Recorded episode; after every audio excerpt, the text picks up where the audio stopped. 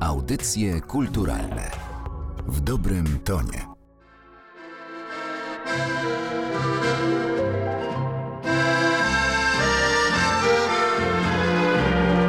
Tango milonga, tango mych marzeń i snów, niechaj me serce ukołysze.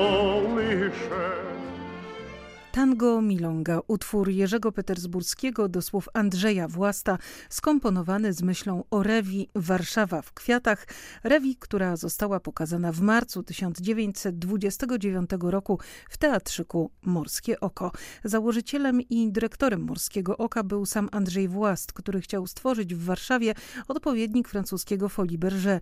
Teatr rewiowy z mnóstwem piór, girls i przebojów. To zresztą Włast ogłosił konkurs na polski odpowiednik używanego wówczas słowa szlagier. Zwyciężył właśnie przebój. Włast pisał teksty taśmowo. Mówiono, że potrafi napisać piosenkę pomiędzy dwoma łykami kawy. Tadeusz Bojżeleński naśpiewał się nawet z niego, pisząc jego piosenki mają tę cenną właściwość, że można je śpiewać na wspaki w ogóle we wszystkich kierunkach. Marzeń, rój, pieśni, żar, pieszczot, czar.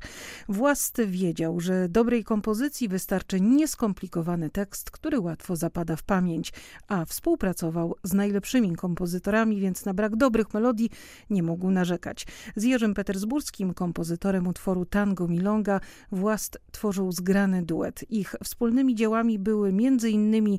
Cztery nogi, ja się boję sama spać, już nigdy, czy właśnie Tango Milonga. Żegnajcie dawne wspomnienia, żegnajcie burze i serc uniesienia.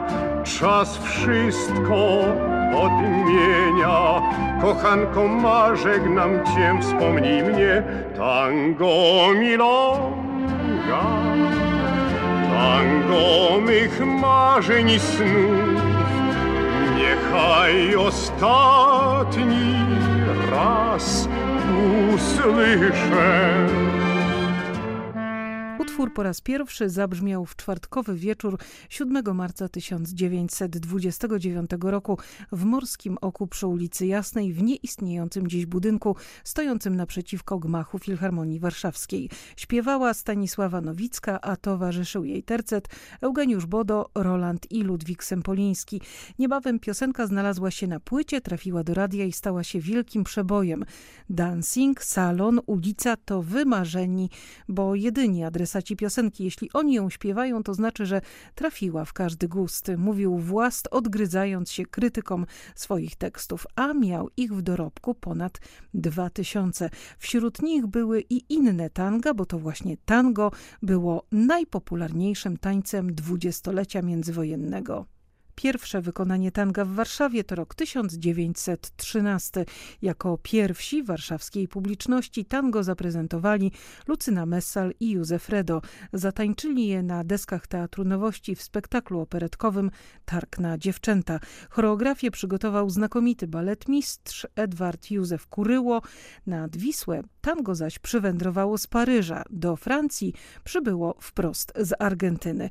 Początkowo publiczne wykonanie tanga kończyło się skandalem, jednak niebawem świat ogarnęła gorączka tanga i na niewiele zdało się nawet potępienie go przez papieża Piusa XI. Ostatecznie uznano, że w Europie tango jest dozwolone. Tango tańczyła Pola Negri, a w Warszawie znani baletmistrze, bracia Sobiszewscy, wprowadzili je do swojej szkoły tańca towarzyskiego. Do Warszawy zaczęli wtedy przybywać nauczyciele tańca z Paryża i Londynu.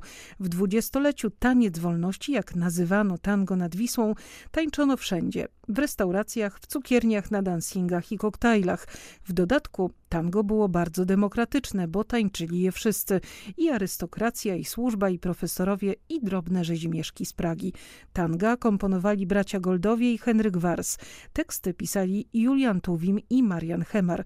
Powstało ich ponad cztery tysiące. Żadne jednak nie dorównało popularnością tangu milonga petersburskiego i Własta.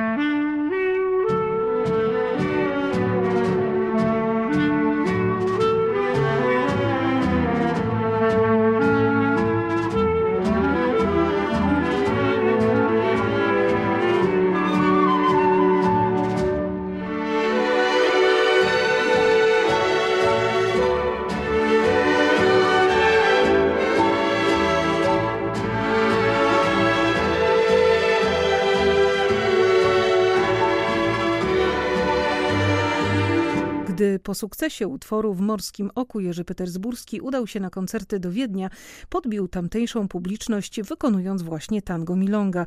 Prawa do utworu natychmiast wykupiła wiedeńska firma fonograficzna, a do muzyki petersburskiego nowy niemiecki tekst napisał Fritz Lerner Beda. Tango milonga zamieniło się więc w utwór zatytułowany o Donna Clara. To jednak był dopiero początek światowej kariery najsłynniejszego tanga Jerzego Petersburskiego. Po sukcesie w Austrii utwór podbił Paryż i ostatecznie trafił na nowojorski Broadway, gdzie zaśpiewał go sam Al Jolson, słynny filmowy śpiewak jazz bandu w rewi zatytułowanej The Wonder Bar. Jednak sukces przyćmił skandal, bowiem amerykańscy producenci nigdzie nie wymienili nazwiska Petersburskiego, podając jako kompozytor kompozytora Austriaka Roberta Kaczera. Petersburski długo domagał się swoich praw, jednak w 1936 roku w kraju otrzymał Krzyż Zasługi jako pierwszy polski kompozytor, którego muzyka przekroczyła nasze granice. Tango milonga, tango mych marzeń i snów, niechaj me serce